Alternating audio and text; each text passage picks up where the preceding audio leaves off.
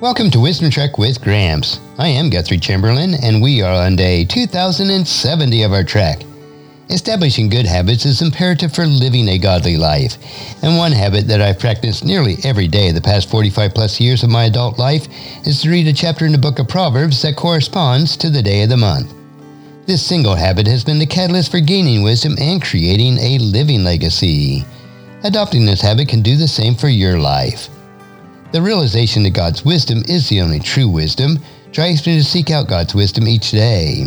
And there's no better way to do this than to meditate on God's book of wisdom.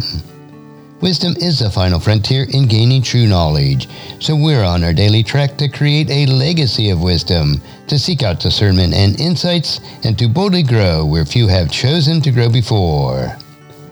The Book of Proverbs, Chapter 30 The Sayings of Agur. The sayings of Agur, son of Jakeh, contain this message I am weary, O God. I am weary and worn out, O God. I am too stupid to be human, and I lack common sense. I have not mastered human wisdom, nor do I know the Holy One. Who but God goes up to heaven and comes back down? Who holds the wind in his fist? Who wraps up the ocean in his cloak? Who has created the whole wide world? What is his name and his son's name? Tell me if you know. Every word of God proves true. He is a shield to all who come to him for protection. Do not add to his words, or he may rebuke you and expose you as a liar.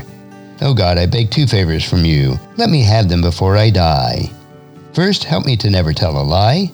And second, give me neither poverty nor riches. Give me just enough to satisfy my needs. For if I grow rich, I may deny you and say, Who is the Lord? Or if I am poor, I may steal and thus insult God's holy name. Never slander a worker to the employer, or the person will curse you and you will pay for it. Some people curse their father and do not thank their mother. They are pure in their own eyes, but they are filthy and unwashed. They look proudly around, casting disdainful glances.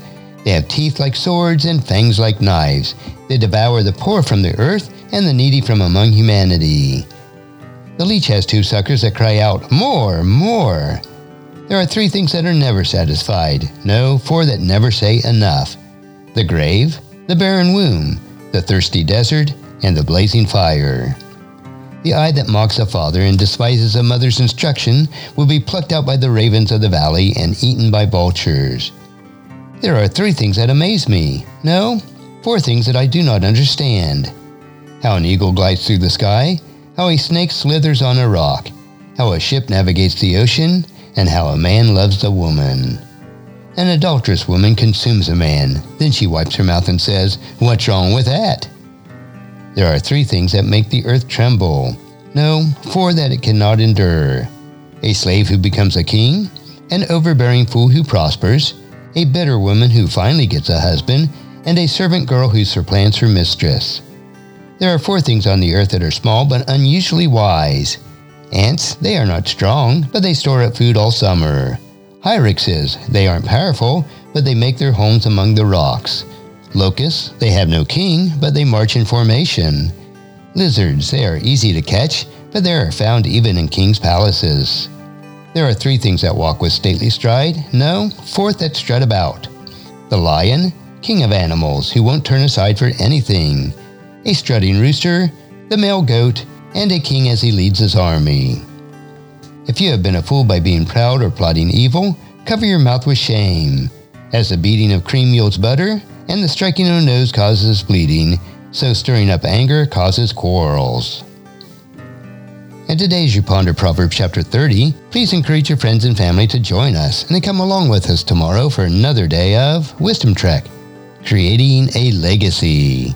And thank you so much for allowing me to be your guide, your mentor, but most importantly, I am your friend as I serve you through the Wisdom Trek podcast and journal each day. And as we take this trek of life together, let us always live abundantly, love unconditionally, listen intentionally, learn continuously, lend to others generously, lead with integrity, and leave a living legacy each day. I am Guthrie Chamberlain, reminding you to keep moving forward, enjoy your journey, and create a great day every day. See you next time for more daily wisdom.